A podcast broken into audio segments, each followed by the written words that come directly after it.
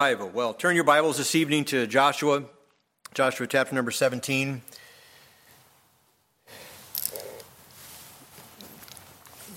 As we continue this study and the thought about revival and really the work of the Holy Spirit in our lives, as we think about or long for God to do something in our church, in our midst, that's beyond the everyday, that's beyond the, the average or the norm we want to see God do some miraculous things. And so I want to ask you tonight are you reaching your potential for God? Are you reaching your potential for God? Are you accomplishing all that you would like to for the Lord? Are you currently content with the level of spirituality you have in your life? Are you satisfied with the victories that you're seeing on a daily basis? Are you thrilled with what's being accomplished in your life in a spiritual way? Or is maybe there at least a flicker of a desire for God to do something more? I think ultimately that that is what, as we launch out into this thought for the year and as we, as we begin to ponder and think about the idea of rest and revival, I think, it, at least for me, I'm finding that it's, it, it's not going to happen in a service. It's not going to happen in one, one meeting that one day we get up and all of a sudden, it, I think it's going to take a process through which God's refining fire does a work in our heart and begins to remake and mold us.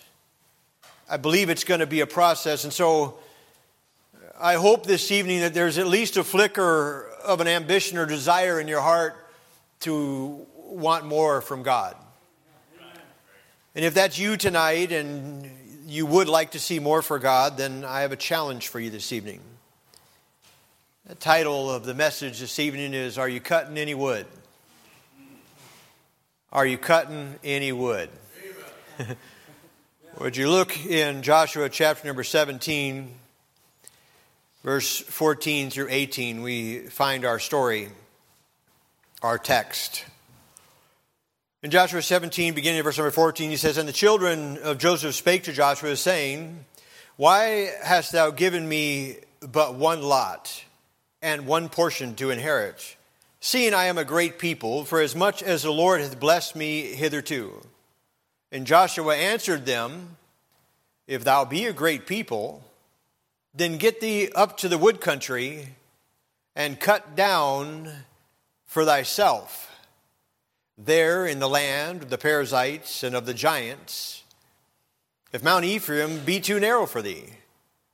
And the children of Joseph said, The hill is not enough for us, and all the Canaanites that dwell in the land of the valley have chariots of iron, both they who are of Bethshean and her towns, and they who are of the valley of Jezreel.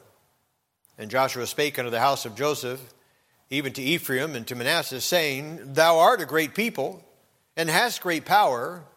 Thou shalt not have only, shall not have one lot only, but the mountain shall be thine, for it is a wood, and thou shalt cut it down, and the outgoings of it shall be thine, for thou shalt drive out the Canaanites though they have iron chariots, and though they be strong.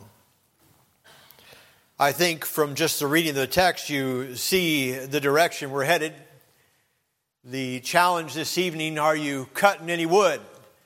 Or I thought about titling it, Are You Clearing Any Land? You see, you know the story. Moses died. God placed Joshua in charge, and he, his plan and goal was for them to, him to lead the children of Israel across the Jordan River into the promised land. And they had lots of land they were to conquer for God. And as they began conquering this land, God had appointed or divided up the promised land into set lots, set plots that they were to receive. The Bible literally calls it portions. They had portions of land that they were for them, that God had given them by his design we know that the Canaan land is a picture of uh, this Christian life. We know that as we embark upon the Christian life, as we cross over into that promised land, that there is some battles to be fought. There's some victories to be had. There's some land that's to be cleared. There's some land that's to be gained for God. Amen? Amen. And Christian, we're not supposed to be giving land back to the devil. We're not supposed to go forward and conquer some land for God and then yield that land back over to Satan. Now, Satan's desire is to take that land back, there's no question, but once we've conquered it, we really are supposed to maintain that land. The tribe of Joseph was just as the other tribes and had been allotted a portion of land. They had received what God had given to them. So we reach the point in our story here this evening that we pick up the Israelites They'd won battles, they'd conquered territory, they received their land, they had been given blessings from God. But then, first of all, we see here in verse number 14 that the children of Joseph had a complaint. And the children of Joseph spake unto Joshua, saying, Why hast thou given me but one lot, and one portion to inherit? Seeing I am a great people, for as much as the Lord hath blessed me hitherto. They were not content with where they were at. And you could take this two ways. I, am not going to deal this evening, and we could certainly spend a considerable amount of time discussing and talking about the idea of being content with what God gives you, being content with where you're at.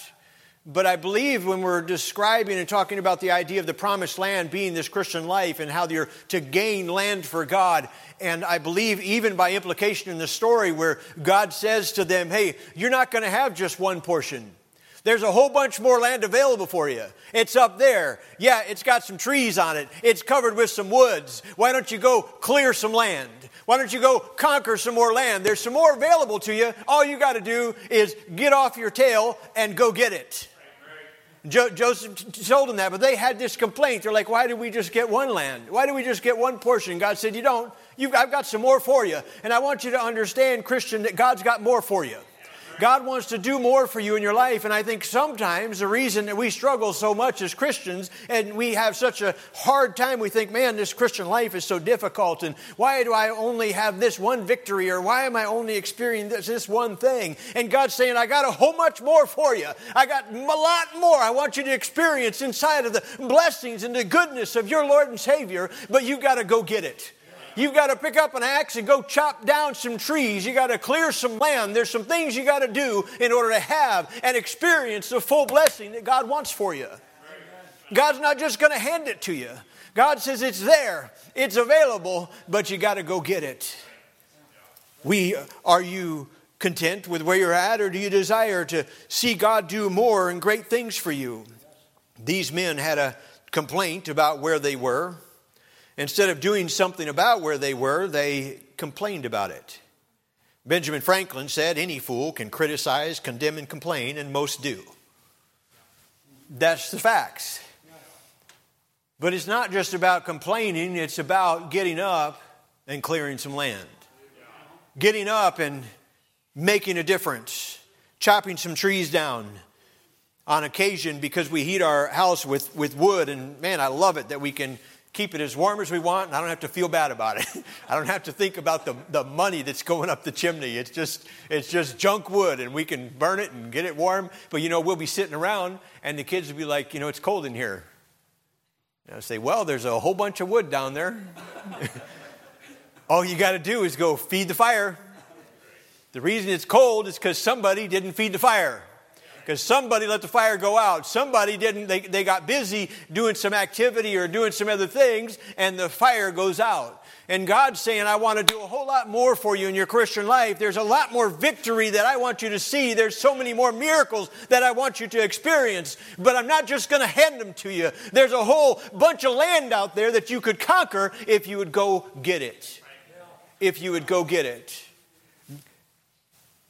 So we see the counsel that Joshua says to him in verse number 15. And Joshua answered them, If thou be a great people, say, hey, you're a great people. If y'all be a great people, then get up to the wood country and cut down for thyself there in the land of the Perizzites and of the giants of the Mount of Ephraim if the, if, if the Mount of Ephraim be too narrow for thee. You know, Joshua is saying, hey, there's a lot of land there. Just go cut it down for yourself. There's a whole lot of promises in here. Can you dig some out for yourself? Oh man, I know we have a good time in church. And I know it's enjoyable to be fed the Word of God. That's what church is for. We come to God's house, and that's, that's what we're here for. And, and man, I hope that we're, we're fed spiritually when we come to God's house. But God has a lot more for you.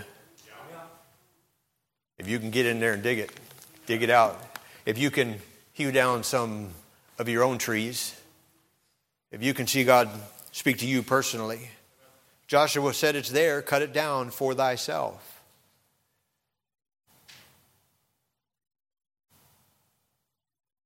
You know, they had a their their their complaint was rooted in a inflated self-worth.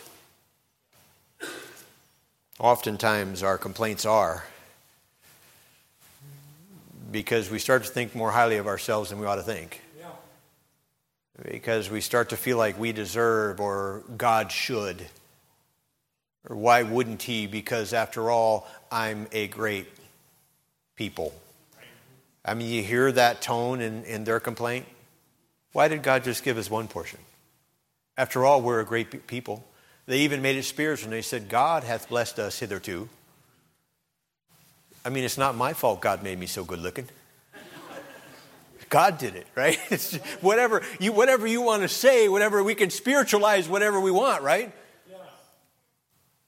But it ultimately, I mean, I think about it sometimes, and we're so richly blessed as people and as, as a nation and as, as individuals. I think sometimes we get so used to the blessings of God that we become discontent with them and we become satisfied and full and we feel like we deserve more.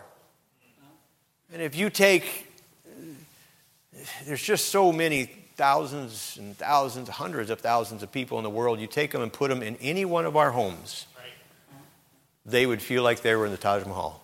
Yep. They would feel like they were just, they had died and went to heaven. Yep. You mean you have running water? You mean you don't have to go outside to go to the bath? You mean you have warm, warm water? Just, just, just comes out of that thing right there, just warm water, just you mean you, the, the lights work all the time? You have air conditioning? You, you have heat? You're not, you don't have to be freezing for the whole winter? There's so many things because God has so richly blessed us that we begin to take for granted.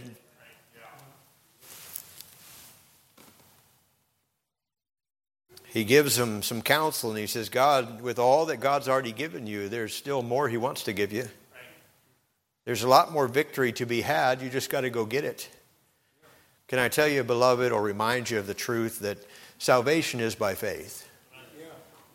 For by grace are you saved through faith. Amen? That's 100% God. There's nothing we can do. There is no expression or work of religion that I can do that can add anything to my salvation. But can I also remind you that that process of sanctification that takes work. Yep. That takes effort.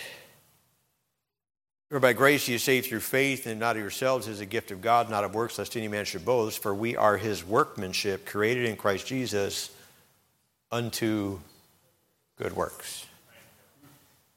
That process of sanctification, where we become made in the image of Christ, where we become holy, where we are like him, where God kind of cuts off the rough edges and, you know, makes the low places high and the high places low. And he, He's just working on us. Amen?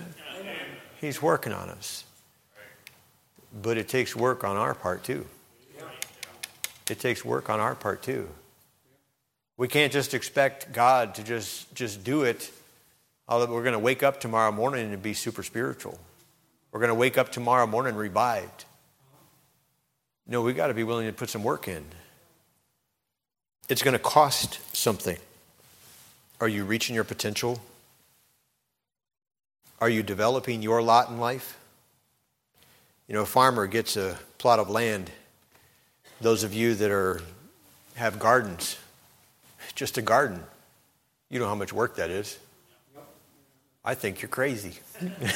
it is so much work. You know, they sell those things at the grocery store. I know they're not as fresh, and there is something rewarding about the fruit of your labor. And plus, it's just like me burning wood, like it's free, right? And you just love that. And I know when you're getting that stuff off of there, you're like, man, this is free. It's exciting. I, I, I understand that. But it is a lot of work. But you know, a farmer gets land, he's got that land, it takes work. Got to clear away the rocks.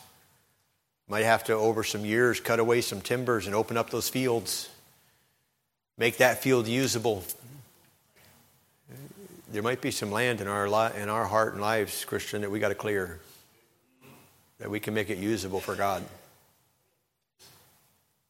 It might cost some things, some effort. We see in verse number 16, and the children of Joseph said, The hill is not enough for us.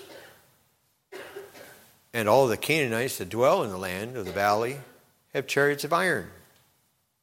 They said that the space we are is too small. And over there is a bunch of big dudes with a lot of firepower. so neither one of those solutions do we like very much. What, what he's saying, J- Joseph is telling him, listen, God will give you the victory. You've got that land. God said it's going to be yours. You got to go get it. And they said, but there's chariots of iron there. Those men have, have strength, they have power, and God says, Yeah, it might cost you something. Are you willing to pay the price? You know, as we pray about revival and seeing God do something in our midst, it might cost you something. Are you willing to work towards that end? Do you desire to see it? Are you willing to invest what it might take to see revival in your own heart? If we're going to see revival in the church, I want you to understand, Christian, it's not something that happens as a whole.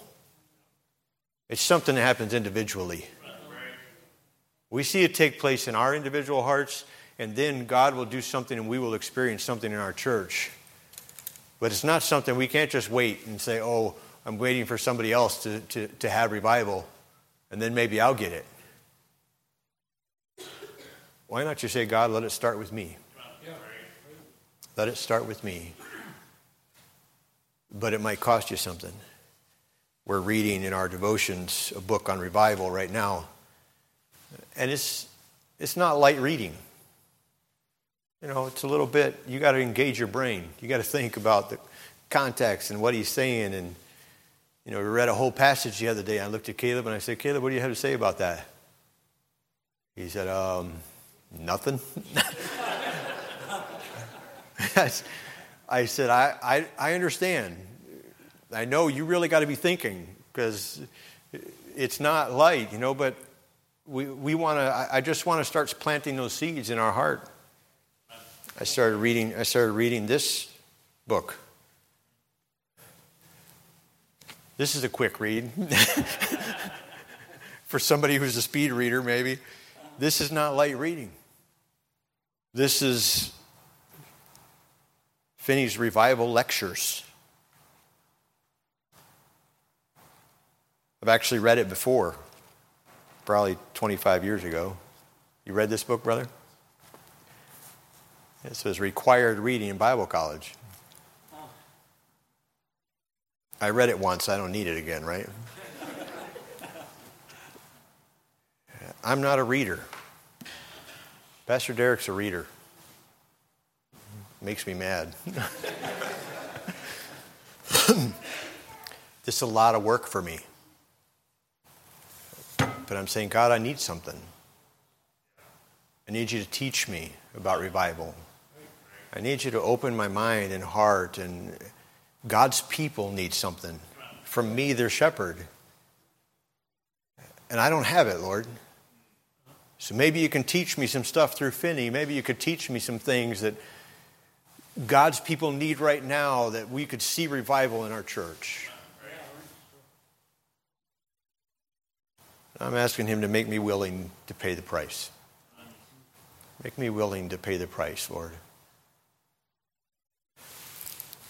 The spirit is willing, but the flesh is weak, right? Yeah. It might cost something. We're going to have to take some land from Satan, and Satan is a strong enemy. For we wrestle not against flesh and blood, but against principalities, against powers, against the rulers of darkness in this world, against spiritual wickedness in high places. We know, beloved, that we have some prepared tools. We know that we have the armor of God to defend us, and the Spirit of God to direct us, and the sword to fight with. We know these things, but are you using them to clear some land for God? And so that brings us to the challenge. Would you look in chapter 18? You read the first couple of verses of chapter 18, you'll find that there were seven tribes that God had appointed a particular portion of land to. But you get down to verse number 3 and you see the challenge. And Joshua said unto the children of Israel, How long are ye slack to go possess the land, which the Lord God your Father hath given you?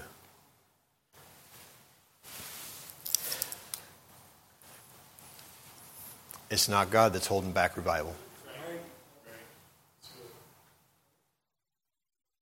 The challenge tonight is how long are you going to be slack in going to possess the land, the promises, the blessings that God has for you as His children?